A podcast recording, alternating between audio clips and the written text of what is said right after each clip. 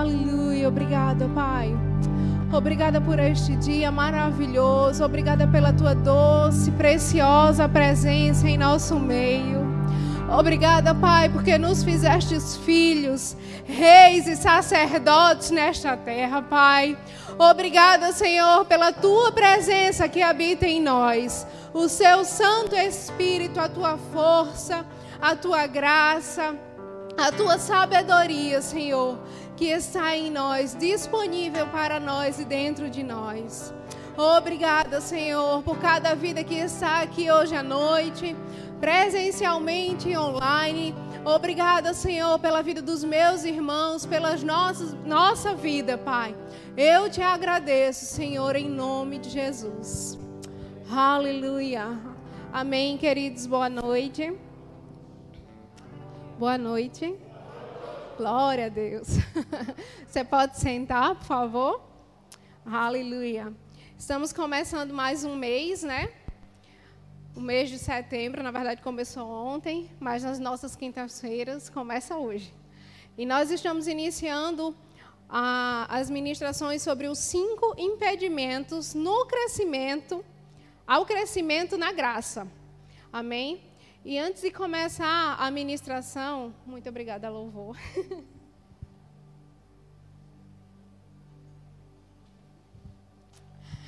É, queria, queridos, Queria não, quero indicar esse livro para você.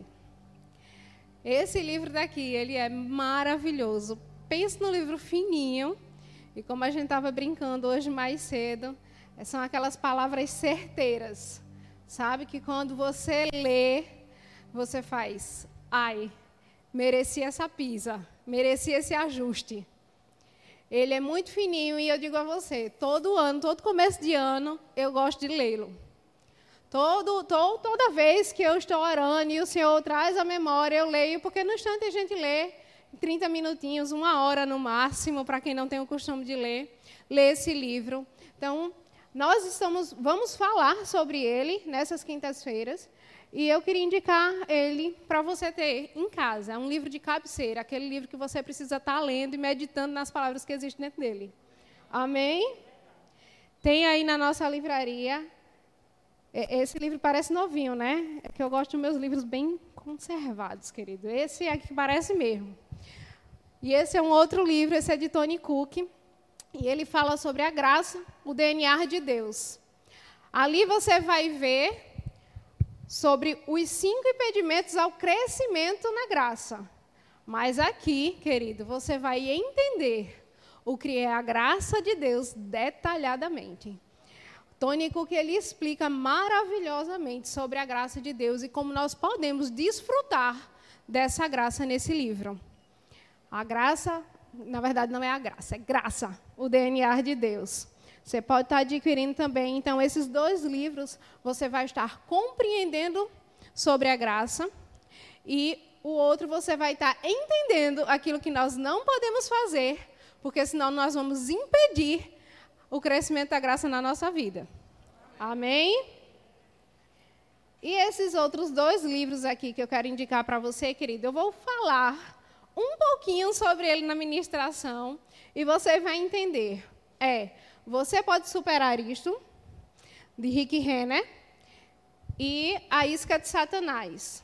Todos os dois livros, querido, ele vai falar sobre ofensa. A ofensa é uma isca de Satanás. Então, ele vai explicar aqui como você não ofender alguém e quando você for ofendido, você não guardar isso como amargura. E aqui da mesma forma, para você superar as ofensas que acontecem, porque acontece. Certo? A gente querendo ou não, acontece.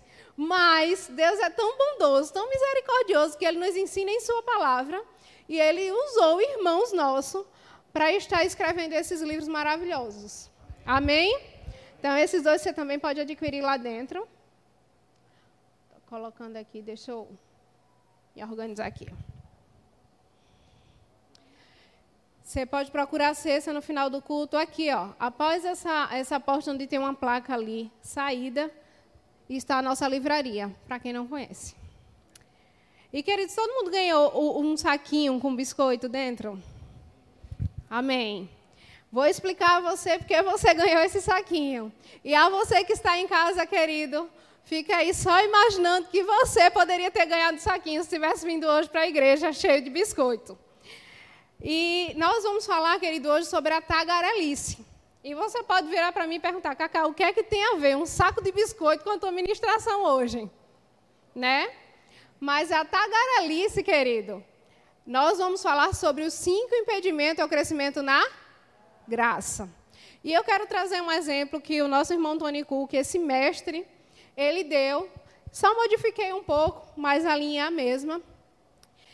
E eu vou trazer esse exemplo para a gente hoje à noite. Numa rua, numa comunidade, tinha duas crianças, dois garotos. Sabe aqueles garotos de, de rua que assim gostam um pouquinho de aperrear os vizinhos? Tocar a campainha e sair correndo? Alguém já viu isso ou já fez isso? né? Que minha mãe não saiba, mas eu já fiz também. e aqueles garotos da rua que você fica, né, que joga bola e fica batendo na sua parede o tempo inteiro e você querendo tirar aquele cochilo à tarde num domingo. E aqueles garotos ficam aperreando e existia dois garotos aquele que brincavam na rua, porque é uma brincadeira para eles, né? Porém, eles tinham uma vizinha. E essa vizinha, queridos, um dia à tarde, ela decidiu preparar biscoito para essas duas crianças, que tocavam na campainha dela e saía correndo, que jogava a bola no muro dela, que sujava o muro dela todinho com a bola de lama. E ela decidiu fazer biscoito para eles. E ela chamou as duas crianças para eles lancharem na varanda dela. E os dois ficaram meio desconfiados, mas foram. Lancharam, se satisfizeram. É, essa é a palavra aí. Amém. É, ficaram satisfeitos. e quando eles estavam terminando de fazer aquele lanche, querida, ela veio com duas, duas bolsas cheias de biscoito e deu a cada criança. Eles agradeceram e foram embora. E um virou para o outro e disse: Fulano, não estou entendendo é nada. A gente aperreia ela todos os dias, o mês todinho, o ano todinho. E a mulher da biscoito a gente como é isso? E, a, e o outro garoto vira para ele e fala assim: Esses biscoitos que nós ganhamos não é porque nós merecemos. Esse biscoito que ganhamos é porque ela é boa. Então, toda vez, querido, que você for comer um biscoito com leite, com café, de manhã, à tarde, você vai lembrar. Eu tenho a graça de Deus porque Ele é bom. Não porque eu mereço. Amém? Então, quando eu estava lendo e quando eu ouvi esse, esse, essa história que ele estava contando, eu, eu disse: Eu vou levar biscoito hoje de noite. Porque toda vez, querido, que a gente pegar algo, a gente vai lembrar que nós temos a graça disponível para as nossas vidas, independente de merecimento ou não. Mas porque o nosso Pai, Ele é bom. Amém? Então, nós vamos falar sobre os impedimentos da graça, mas precisávamos entender o que é a graça. Sei que a maioria de vocês já sabem, mas falei novamente. e queria que a gente abrisse lá em 2 Pedro, capítulo 1, no verso 2.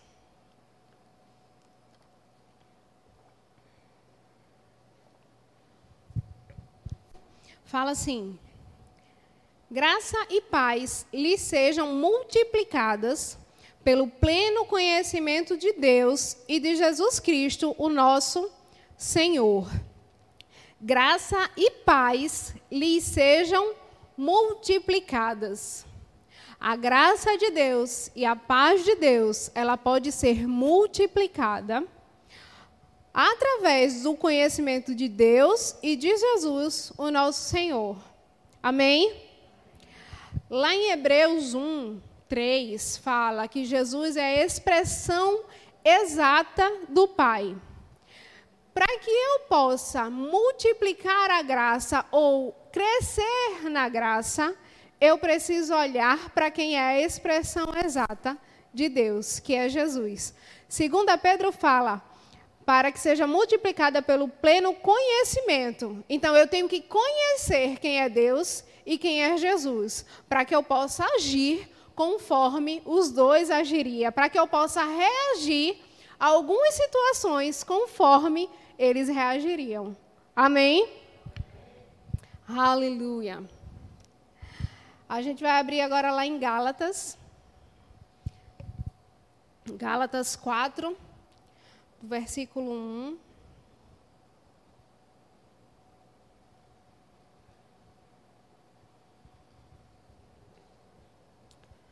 Aleluia.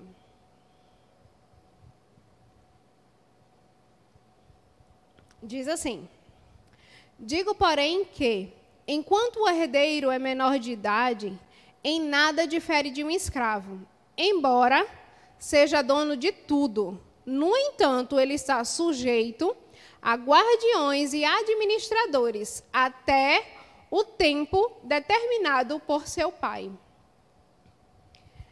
Aqui, queridos, em Gálatas, ele está falando sobre maturidade. Amém? Você vai entender porque eu estou falando sobre isso. A graça ela já está disponível para nós, mas nós só vamos crescer na graça. A graça ela só vai se multiplicar na nossa vida. Eu só vou usufruir da graça cada vez mais quando eu tiver maturidade para agir conforme Jesus agiu aqui na terra. Amém? Uma criança, eu vou dar um outro exemplo. Em uma família tem um casal e tem duas crianças, certo? E esse casal eles chegam a falecer. Porém, eles tinham uma casa e dois carros. E tinha uma criança de 5 anos e uma criança de 10 anos. Essas duas crianças, elas não podem usufruir do que foi deixado pelos seus pais por completo elas vão precisar de um tutor, de alguém que tome conta delas, até que elas tenham a idade devida para receber a herança que elas tinham. Tem direito, certo? E qual das duas crianças vai desfrutar primeiro dessa herança, por completo? A, a, a criança mais velha. Porque ela vai chegar à maturidade primeiro ela vai amadurecer. Bom, é o que nós esperamos, amém? Que o mais velho amadureça antes do, do mais novo. Então, a criança de 10 anos, ela vai conseguir desfrutar do que ela já tem por direito. A graça está lá, a herança está lá, mas você só vai desfrutar por completo quando nós estivermos maduros para desfrutar dela completa. Se não, a gente só vai desfrutar de partes da graça. A graça, aqui no livro do DNA, ele explica sobre a graça salvadora, a graça. Ah, como é que eu posso dizer? De, na graça na área financeira, a graça sobre o seu casamento. Existem várias áreas em que a graça de Deus ela toca. Creio eu que na, em tudo. Para tudo que nós vamos fazer, existe uma graça específica. Amém? Só que nós só vamos desfrutar se nós estivermos maduros naquele lugar. Amém? Vocês estão me entendendo? Glória a Deus. E queridos, hoje nós vamos falar sobre a tagarelice, que é algo que está no nosso meio, mas que não precisa permanecer no nosso meio. Amém? Algumas vezes, quando a gente fala é, quando a gente fala a palavra tagarelice, ou quando a gente fala fulano é tagarelo, você imagina aquela pessoa que não para de falar, que não para de falar. O tempo inteiro ela está falando. E ela está falando, só que tem uma grande diferença. Para quem é sábio e fala coisas certas, para quem fala coisas inúteis. Tagarelice são palavras de pouca importância.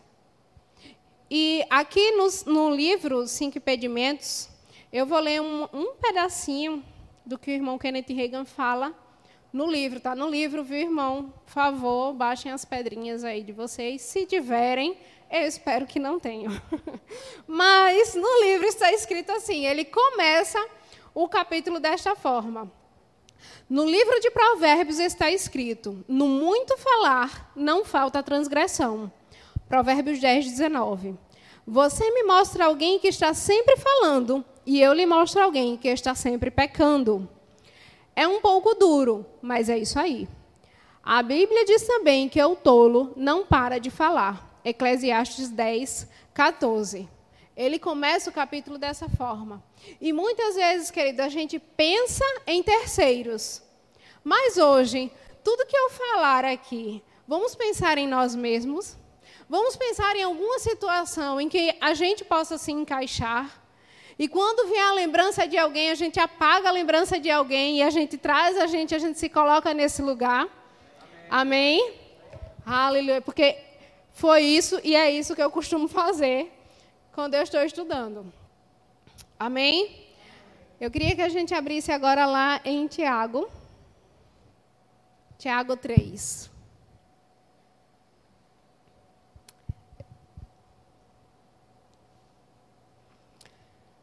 Tiago 3, o versículo 1 diz assim: Meus irmãos, não sejam muitos de vocês mestres, pois vocês sabem que nós, os que ensinamos, seremos julgados com maior rigor. Todos tropeçamos de muitas maneiras. Se alguém não tropeça no falar, tal homem é perfeito, sendo também capaz de dominar todo o seu corpo. Quando colocamos freio, freios na boca dos cavalos para que eles não para que eles nos obedeçam, podemos controlar o, animal todo. O que é que ele fala aqui? Se um homem é capaz de não tropeçar no falar, ele é perfeito. Quando a gente coloca aqueles freios mesmo, né? não tem outra palavra, freio na boca do cavalo, a gente vai dominando ele, a gente vai guiando ele para onde a gente quer. Amém? Vamos continuar. Tomem também como exemplo os navios. Embora sejam tão grandes e impelidos por fortes ventos, são dirigidos por um leme muito pequeno, conforme a vontade do piloto. Semelhantemente, a língua é um pequeno órgão do corpo, mas se vangloria de grandes coisas. Vejam como um grande bosque é incendiado por uma simples fagulha. Assim também, a língua é um fogo, é um mundo de iniquidade, colocado entre os membros do nosso corpo, contamina, que contamina a pessoa por inteiro. Incendeia todo o curso de vida, sendo ela mesma incendiada pelo inferno. Toda espécie de animais, aves, répteis e criaturas do mar doma-se e tem sido domada pela espécie humana. A língua, porém, ninguém consegue domar é um mal incontrolável, cheio de veneno mortífero. Com a língua bendizemos ao Senhor, e com ela amaldiçoamos os homens, feitos à semelhança de Deus. Da mesma boca procede bênção e maldição. Tem um ponto aí, amém? Na sua Bíblia tem um ponto, mas ele continua. Meus irmãos, não pode ser assim! Exclamação. Ele está afirmando, agora eu queria que você olhasse para mim, tudo isso que ele falou da língua, no final do versículo 10 ele diz: Mas não pode ser assim. A língua ela é um instrumento que nós temos para bem dizer e glorificar o nome do Senhor. Mas muitas vezes nós fazemos isso e quando o irmãozinho pisa no nosso pé, a gente começa a maldizer. Quando a gente vê algum irmão praticando algo errado, a gente começa a maldizer. E ele fala que da boca não pode sair bênção e maldição. Ou é doce, ou é amargo. Se você continuar lendo, ele vai falar sobre isso, amém? Ou é doce ou é amargo. Muitas vezes, querido, nós nos pegamos, espero que todos nós fazemos o que a Bíblia pede que é nos julgarmos a si mesmo.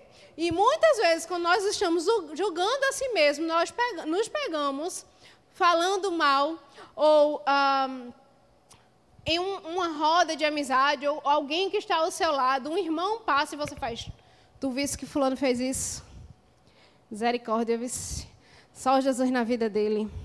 Ali, sei não, se tem jeito não. Aquele irmão, Deus me livre, meu líder Olhe, se eu fosse ele, eu faria dessa forma.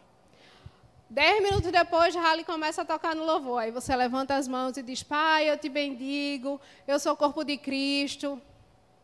Você está fazendo o amargo e o doce, a maldição, e você está adorando a Deus ao mesmo tempo.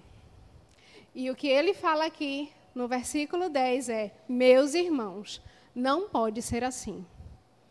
Quando a gente fala demais, a gente se perde nas nossas palavras. E eu digo a você porque isso acontece comigo. Amém? Estou falando, mas também estou sujeita a essa palavra e a esta correção de hoje à noite. Amém? Aleluia. Às vezes a gente começa a falar sobre algo e a gente se perde nas próprias palavras. E a gente começa a tagarelar, ao invés de ser sim, sim e não, não, como está escrito na Bíblia, a gente começa a inventar coisa que não sei de onde é que vem, mas vem. Satanás traz umas ideias, uns negócios que você só deixa fluir.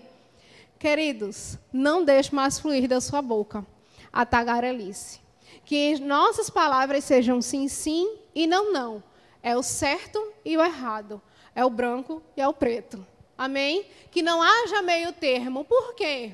Porque na palavra do Senhor fala que nós não vamos a desfrutar na totalidade daquilo que Deus tem para nós se nós não estivermos maduros e não frear a nossa língua. Amém? Você que está em casa, espero que também esteja atento. Lá em 1 Pedro 3,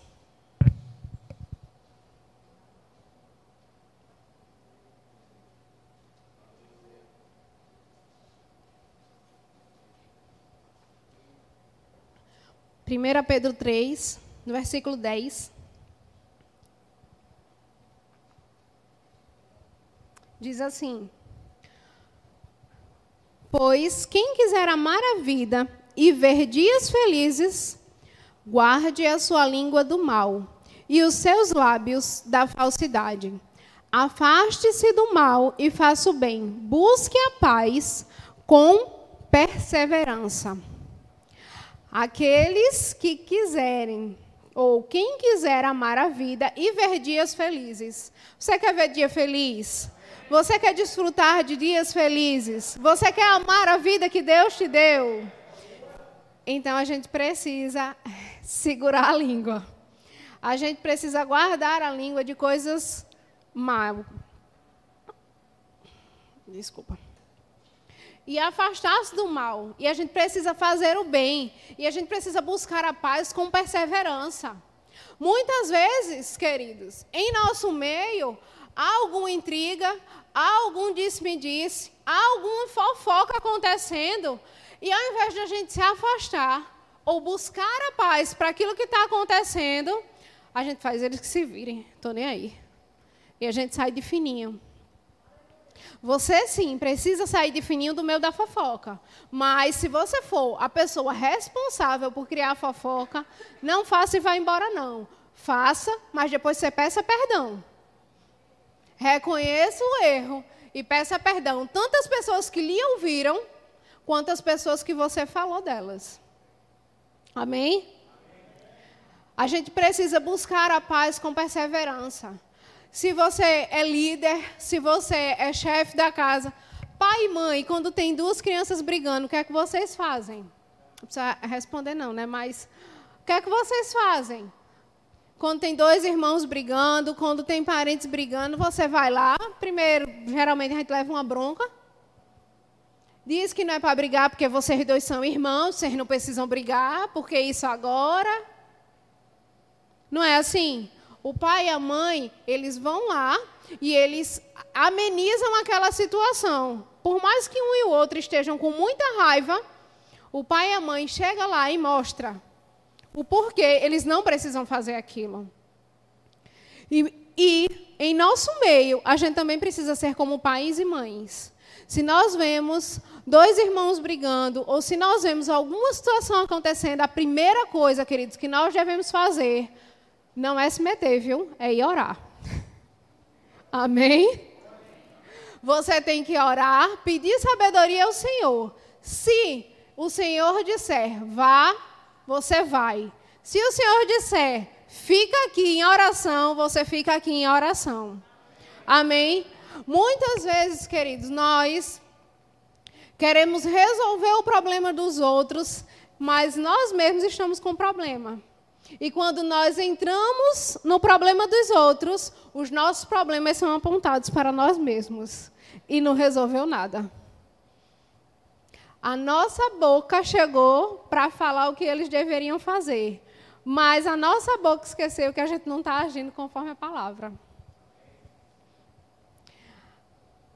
A gente pede tanta maturidade dos outros, né? Fulano devia ser mais maduro. Fulano devia ser mais maduro. Eu falo isso. Mas o Senhor me corrige também. Amém? Fulano devia ter mais empatia.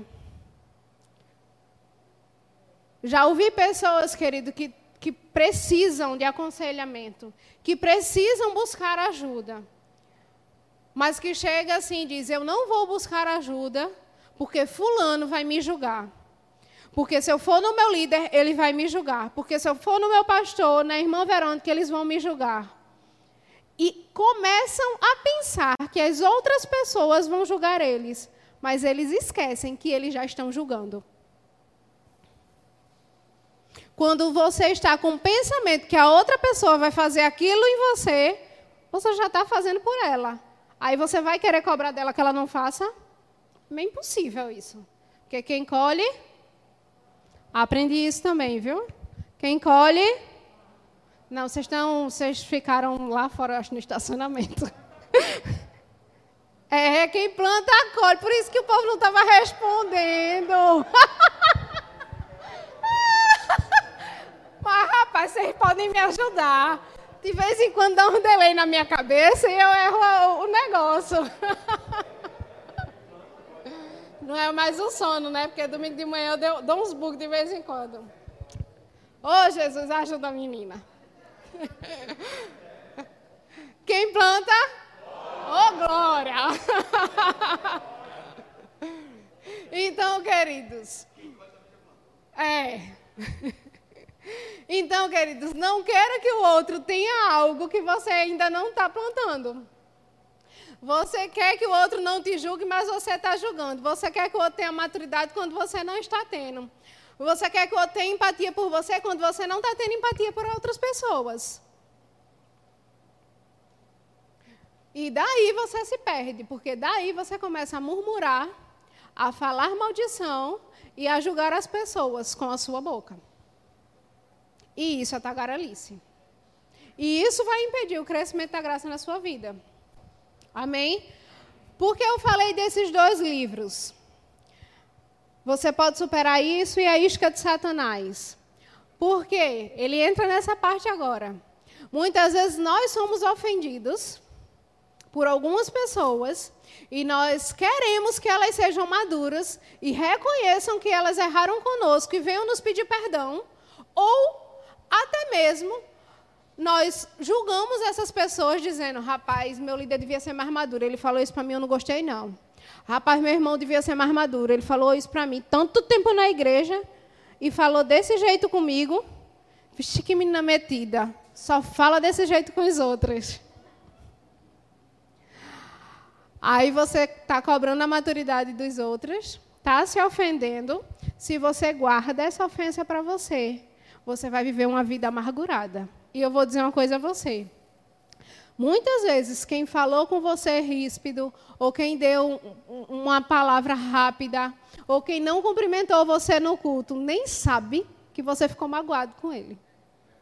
Aí você está lá, cheio de amargura, por uma palavra que foi dita a você, Aí você começa a definhar, a ficar doente, a preocupada, a fé começa a esfriar, você não quer vir mais para a igreja, você quer sair da igreja, você sai do departamento porque você está chateado, porque fulano não é maduro, aí começa as conversas, liga para o outro, manda mensagem no WhatsApp, manda áudio, que agora a gente pode acelerar, né? Massa isso. Aí manda uns áudios gigantescos de cinco minutos, metendo um pau no rapaz que foi ríspido com você, ou nem percebeu a sua presença naquele dia. Aí você começa a tagarelar para outras pessoas e ao invés de só se contaminar, você começa a contaminar outros. E aí, queridos, esses dois livros eles vão nos ensinar a não viver assim, amém? Se para eu poder cobrar de alguém maturidade, eu preciso ser maduro. E quando alguém me ofender, ou eu vou à pessoa e procuro e digo: olha, querido, você me ofendeu nessa área, eu não gostei, eu fiquei magoado, vamos resolver. E se resolve, bota um ponto final. Ou você libera perdão, esquece. Porque às vezes, querido, não precisa você vir atrás de mim dizendo, Cacá, tu nem sorriu para mim. Meu Deus do céu, às vezes minha cabeça está tão cheia de coisa assim. Eu estou pensando em mil outras coisas para fazer, para resolver, mas você quer que eu passe do seu lado toda vez dê um sorriso. Eles já não são muito de sorriso, né? Elisa está ali se acabando de rir. Eu já não sou muito de sorrisos. Eu dou sorrisos. Eu, eu, eu, eu, eu tenho, amém, Pai? Simpatia. Mas não é o meu perfil, querido. Estar com Elisa, abrir a porta da igreja e dar aquele grito: Bom dia, pessoal! Boa noite, pessoal. Eu não sou assim. Então não me cobre como eu não sou. E às vezes você nem vai precisar dizer, Cacá, tu nem deu um bom dia para mim. Besteira, ela está ocupada, deixa ela ali com as coisas dela. Amanhã ela vai me dar. Aí vai que amanhã eu te dou mesmo um bom dia, uma boa noite. Mas você está entendendo o que eu quero falar? Às vezes a gente se prende. É, melhorou, não foi o som? Às vezes a gente se prende a algumas besteiras que não é necessário a gente estar tá se prendendo mais. É como um, fala lá em Gálatas, se você continuar lendo o capítulo de Gálatas, e eu falei isso domingo de manhã para os jovens, a gente está se prendendo a leite, querido, quando a gente podia estar tá mastigando carne. A gente está se prendendo a besteiras. Enquanto a gente está podendo desfrutar de um, de um rodízio de carne, a gente está querendo ir atrás de uma madeira. Está indo reclamar com as pessoas por besteira. Cobrando das pessoas algo que eu ainda não estou fazendo. Nós precisamos fazer. Vocês nunca mais vão esquecer que eu errei isso. Mas nós precisamos plantar para poder colher. Amém? Só não aponte meus erros. Converse comigo em particular. Mas vocês estão entendendo? E isso é tagarelice. A gente acha que não, que tagarelice é só aquela pessoa que não para de falar do nosso lado. Que a gente tem que dizer assim, ei, tá bom, agora é minha vez de falar. Isso também é, viu? Mas existem várias formas da gente estar tá falando besteira. E um outro livro que eu também procurei, mas eu não achei, mas deve estar tá lá por casa em algum lugar, é aquele livro Pensando Certo e Errado, ou Pensamento Certo e Errado. Pensamento certo e errado. Aquilo que a gente pensa, querido, é aquilo que a gente vai falar, é aquilo que a gente vai ouvir. Eu vi um, um, estudioso, um psicólogo, na verdade, ele dizendo que aquilo que você medita, você sente. E aquilo que você sente, você age. Aí alguém pisou no seu pé, aí você fica meditando. Quando eu for falar com fulano, eu vou dizer isso, isso, isso. Ele está pensando o quê? Que vai ficar assim, é?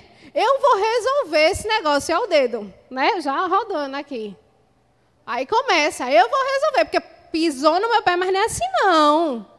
Não vai ficar por isso, não. Aí começa a meditar naquilo que vai falar. E já está meditando errado. A palavra fala, né? Muito clara, Romanos 12, 2. Para a gente meditar na palavra de Deus. Eu já falei isso aqui, vou falar novamente. Não venham me perguntar como é que se medita. Porque já vieram. Mas não venham me perguntar como é que se medita, porque você sabe como se medita. Se você pensa no que tem para resolver, as contas para pagar, o, o, como é que vai pagar colégio de menino, como é que vai fazer feira, como é que vai botar combustível no carro. Meu Deus, o combustível está seis reais, Cacá. Como é que eu vou botar combustível no meu... Aí você fica meditando nisso. Você está meditando nos problemas, ok? Aí é com você e seus pensamentos e o que você vai colher depois. Meditar é meditar ao contrário. O Senhor disse que eu sou suprido em tudo. O Senhor supre todas as minhas necessidades. Eu sou rei, eu sou descendente de Jesus Cristo, eu tenho uma herança, eu vou desfrutar do melhor, eu tenho a paz de Deus dentro de mim. Se não chegar dinheiro para o combustível, vai chegar os cinco reais para ir de ônibus. Mas eu vou para a igreja, eu vou buscar o Senhor, eu vou buscar ensinamentos, vai chegar os 10 reais do Uber. Se não chegar o dinheiro da peça do carro, vai chegar os 15, 20, 30 reais do Uber, mas eu vou para a igreja, eu vou trabalhar. Você não vai trabalhar? Amém? Você não manda seu filho para a escola todo dia? Amém? Por que você não vem para a igreja também todo dia? Glória! Meditar é isso. Você que escolhe se você medita nas coisas erradas, nos problemas, ou se você medita na palavra do Senhor. E aquilo que eu digo, e que eu escutei. Aquilo que a gente medita é aquilo que a gente sente. E aquilo que a gente sente é como nós vamos agir.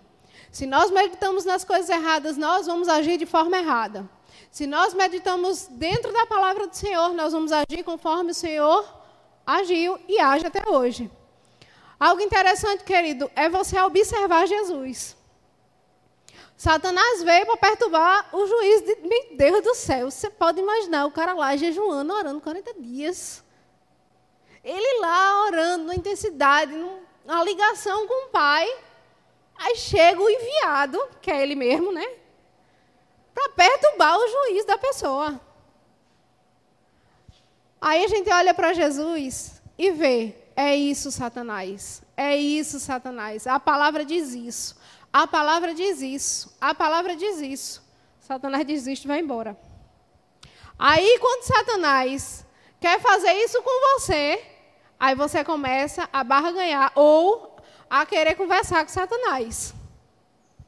Não porque, não mais, mas se, mais e. Aí, aqui em, em 2 Pedro fala que nós vamos. A, a multiplicação da graça pelo conhecimento de Deus e de Jesus. Então, o que Deus e Jesus fazia é o que nós vamos fazer. Se Jesus dispensou Satanás rapidinho, eu e você, a gente tem que dispensar Satanás rapidinho. Tem papo nem conversa, não. Não tem esse negócio de ficar conversando e arengando e, e falando. Não, querido, é o que a palavra fala e ponto final. Você não tem que estar esticando conversa com Satanás. Quando ele vier lhe perturbar, quando ele vier lhe tentar, quando ele trouxer enfermidade para você. É o que a palavra fala e ponto final. Você não tem que tagarelar com ninguém. Amém? Queria que a gente fosse lá, bem rapidinho em 1 Timóteo.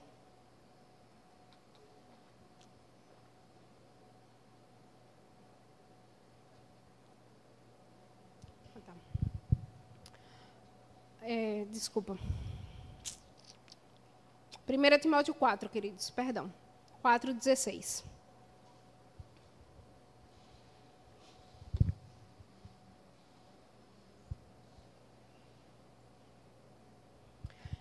1 Timóteo 4,16 diz assim: Atente bem para a sua própria vida e para a doutrina, perseverando nesses deveres, pois, agindo assim, você salvará tanto você mesmo quanto aos que o ouvem. Paulo está falando para Timóteo isso. Cuide da sua vida. Amém? Paulo está dizendo a Timóteo: cuide da sua vida, persevere nessa doutrina, fica firme, porque aquelas pessoas que te escutarem, aquelas pessoas que ouvirem o que sair da tua boca, você também estará salvando, ou essas pessoas serão salvas, amém? Você salvará tanto a você mesmo quanto aos que ouvem você. Então você vai estar trazendo livramento para as pessoas que estão te ouvindo, quanto para a sua própria vida. Amém? É aquilo que eu falei, às vezes a gente acha que está fazendo só para nós mesmos, está agarelando aqui só para mim mesmo. Mas as pessoas que estão ao meu redor, elas também ouvem aquilo que eu falo. Uma hora ou outra eu vou falar para alguém que está do meu lado. E ao invés de eu estar salvando a minha vida e salvando a vida de quem está me ouvindo, eu estou fazendo o contrário. Mas não é isso que acontece aqui. Amém? Lá em Tiago 1. Tiago 1, 19.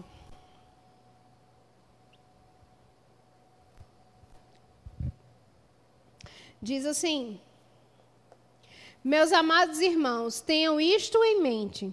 Sejam todos prontos para ouvir, tardios para falar e tardios para irar-se. Sejam prontos para ouvir, tardios para falar e tardios para se irar. Você já conversou com alguém, ou até aqui na igreja mesmo, enquanto eu estou ministrando, ou enquanto outras pessoas estão ministrando. Aí você está atento ao que eu estou falando, aí o vizinho do lado começa a falar. Aí você perde a concentração do que você estava ouvindo. Aí primeiro você começa a falar e você tira a atenção de quem está ouvindo. Já aconteceu isso? Já aconteceu isso comigo também. Não curto muito, não. Às vezes acontece você está assistindo um filme, ou você está assistindo um repórter, um documentário. E lá em casa a gente já sabe como é que funciona. Se eu estou assistindo alguma coisa e alguém quer falar, ou se mãe ou titia está assistindo alguma coisa e eu quero falar, eu digo assim, dá pausa aí. É rapidinho que eu vou falar. Geralmente eu chego à noite em casa e elas estão assistindo algum documentário ou algum filme, elas gostam de, de ouvir, de, de assistir esses filmes bíblicos que são bem longos, né? Aí, elas gostam de assistir. E quando eu chego em casa à noite, muitas vezes eu quero falar alguma coisa, eu quero resolver alguma coisa. Aí eu já chego assim, ó, dá pausa aí que eu quero falar agora. Porque eu sei que se eu falar ao mesmo tempo que elas estão prestando na atenção na televisão, elas não vão estar ouvindo o que eu estou falando. A atenção não vai para aquilo que eu estou falando, a atenção vai para aquilo que elas querem. E quando fala aqui em Tiago, sejam todos prontos para ouvir, mas é para ouvir as coisas certas. Se você está ouvindo alguma coisa errada, alguma coisa que te arranha aqui dentro, para de ouvir isso, porque isso vai trazer malefícios para a sua vida. Isso não vai trazer bênção para a sua vida. Estejam prontos para ouvir as verdades da palavra de Deus. Estejam prontos para ouvir o amor de Deus através de outros irmãos. Estejam prontos para ouvir correções quando necessário. Esteja pronto para ouvir Deus falando para a sua vida, o seu propósito, para que é você nesse, tal, nesse emprego que você está. Porque Ele colocou você nessa igreja. Esteja pronto para ouvir essas coisas. Mas se você começar a ouvir coisas erradas, aquilo vai descer para o seu coração e você vai começar a falar ou a se irar com facilidade. E não é isso que fala aqui, que é ó, tardio para falar. A gente escuta, muitas vezes a gente precisa engolir sapos também. Sabia disso? Nunca esqueci uma ministração de tia Vera que ela falava sobre isso. E no exemplo que ela deu, ela disse: às vezes fica a perninha do sapo para o lado de fora querendo sair. Ai. E eu fiquei imaginando a perninha do sapo querendo sair. E você, ela disse: você faz assim, ó, e empurra a perninha para dentro para você engolir. E às vezes, querida, a gente vai querer falar mesmo. A gente vai querer se irar mesmo. A gente vai querer botar para fora. Ah, eu tenho que botar para fora porque senão eu vou ficar com isso preso dentro de mim. Não, não, não. Você bota para dentro aquele sapo que muitas vezes a gente precisa, engole que ele vai sair. Amém? Ele sai, querido. Se você não deixar ele descer para o seu coração para um lugar errado, vai sair, não se aperreie, não. É só você não, não, não querer que ele vá para o lugar errado, que é o seu coração. Engula que ele sabe que um dia ele sai. Aquela não vai ser a hora de você falar. Porque se você falar, você vai falar besteira. Se você falar, você vai perder a oportunidade de ter ficado calado e ter ganhado aquela pessoa. Eu aprendi a engolir muito sapo, porque eu não engolia não, viu? Pensa na bicha chata. Engolia nada. Aí, quando eu ouvi essa ministração, faz um tempinho que ela ministrou sobre isso, ah, um tempinho mesmo. Quando ela ministrou, eu disse: Meu Deus, eu vou começar a engolir meus sapos agora. E me fez bem, querido. Me fez bem. Dizem que gia e rã é bom, né, para pele? A gente come também. faz bem. Faz bem para a gente, faz bem para o outro. É, a gente evita problemas, evita palavras que não podem ser mais é, voltadas, né? Retiradas. Obrigada. A gente evita esse tipo de circunstância, esse tipo de, de, de, de constrangimento e até mesmo de, meu Deus do céu, você vai perder tanto tempo resolvendo aquilo que você podia ter ficado calado.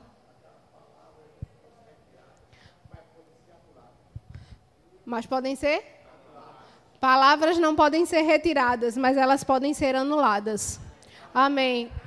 Que é aquele negócio, né? Gostei disso. Que é aquele negócio. Se você ouviu, você pode anular. Você que decide se você vai guardar no seu coração ou se você vai anular aquela palavra. Amém? E uma outra coisa que é, eu queria falar sobre ainda só uma frasezinha que eu li nesse livro aqui, A Isca de Satanás. Que diz assim: Não deixe a ofensa afetar, afetar seu relacionamento com Deus. Muitas vezes nós estamos guardando a ofensa, guardando o rancor de palavras que foram ditas. Nós não anulamos essas palavras e essas palavras começam a afetar o seu relacionamento com o Senhor. E é aquele exemplo que eu disse. Quando você está ofendido ou quando você está guardando rancor, a primeira coisa que você vai querer fazer é deixar de servir, se você serve, é deixar de congregar, se você congrega, e depois a sua fé vai esfriar e o seu relacionamento com Deus vai mudar. Então não deixe que a ofensa ela fique ali, ó, entre o seu relacionamento, que ela entre entre o seu relacionamento com relação... Eita, aleluia! Não deixe que a ofensa afetar o seu relacionamento com Deus. Amém? Vocês entenderam, não foi? Glória a Deus. E uma última coisa, querido, que fala no livro Cinco Pedimentos é sobre nós estarmos sempre falando e não ouvir a voz do Senhor. Ele fala que, e a gente, acredito que os mais velhos, né? Eles vão lembrar disso, que nós culto em que a igreja ela fica toda quietinha, quieta, literalmente quieta, e só o Espírito Santo tratando no espírito de cada um que está aqui. Amém? Você já presenciou um culto como esse, ou um momento como esse? Amém. Mas para que esse momento ele volte para a igreja, ou se você deseja que esse momento tenha na igreja, você precisa ter ele em casa. Amém? Porque se eu não faço isso em casa, quando eu chegar na igreja, eu vou ser a primeira pessoa a quebrar a unção naquele momento. Seja com palavras, seja querendo conversar, seja querendo distrair os meus irmãos. Mas existe um momento, querido, e principalmente na sua casa, no seu quarto, quando ou no seu lugar de oração, quando você estiver orando, você vai fazer a sua oração, você vai fazer a oração de petição ao Senhor, você vai pedir o que você deseja, mas você precisa ficar quietinho, meditando naquilo que já, já tem dentro de você. Até que ou o seu espírito, o Senhor fale no seu espírito e você sinta, ou que ele fale audivelmente também. Amém? Isso pode acontecer. É interessante que muitas vezes a, a gente quer fazer o devocional da gente, lê, a gente lê a palavra, aí a gente começa a falar, né? Ai, Senhor, é isso mesmo, eu, eu creio, eu sou assim. Ô, oh, Senhor, eu quero isso, eu desejo isso para minha vida. E você está lá fazendo seu devocional de manhã e você começa a ler os versículos, você começa a ler livros, e você começa a orar, começa a orar em línguas. Tá certo, irmãos, isso tá certo. Mas vai ter dias que o seu devocional vai ser quietinho na cama, com a boquinha fechada, só em meditação aquilo que está dentro. E daqui a pouco, querida, eu não sei se você já experimentou esses momentos. De ficar quietinho, caladinho, só meditando na palavra. E daqui a pouco vir um gozo, um refrigério, uma força, que era aquilo que você estava precisando. Não precisou você abrir a sua boca, não precisou você falar nada. Apenas meditar na palavra do Senhor, naquilo que ele já falou, numa canção que você ouviu. E você fica quietinho ali, daqui a pouco vem a unção do riso. Isso já aconteceu comigo. Eu comecei a rir de manhã dentro do quarto, não tinha falado uma palavra. Daqui a pouco eu estava rindo, me levantei, pulei, comecei a dançar, sem som, sem nada. Daqui a pouco me veio uma força uma ousadia para tomar uma decisão na minha vida que eu estava precisando. E coisas elas acontecem também quando nós nos calamos. Nós precisamos entender o momento de falar e o momento de calar. Amém? E essas coisas elas também vão acontecer quando nós estivermos no congregar, na coletividade, porque a unção coletiva que está nesse lugar é tremenda, ela é poderosa. E nós vamos entender, nós vamos perceber pelo Espírito quando ele quiser se mover no silêncio na igreja. E nós vamos ser os primeiros a ficar atento àquilo que ele vai querer falar enquanto toda a igreja estiver em silêncio. Amém? Nós não vamos nos distrair, nós não vamos impedir que a graça cresça, para que nós possamos desfrutar ainda mais, queridos, dela.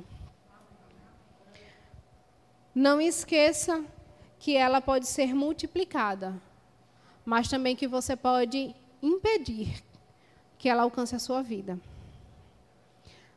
Toda vez que você for falar alguma besteira, ou que você pensar em falar demais, lembra também do biscoito. Coloque ele na tua boca.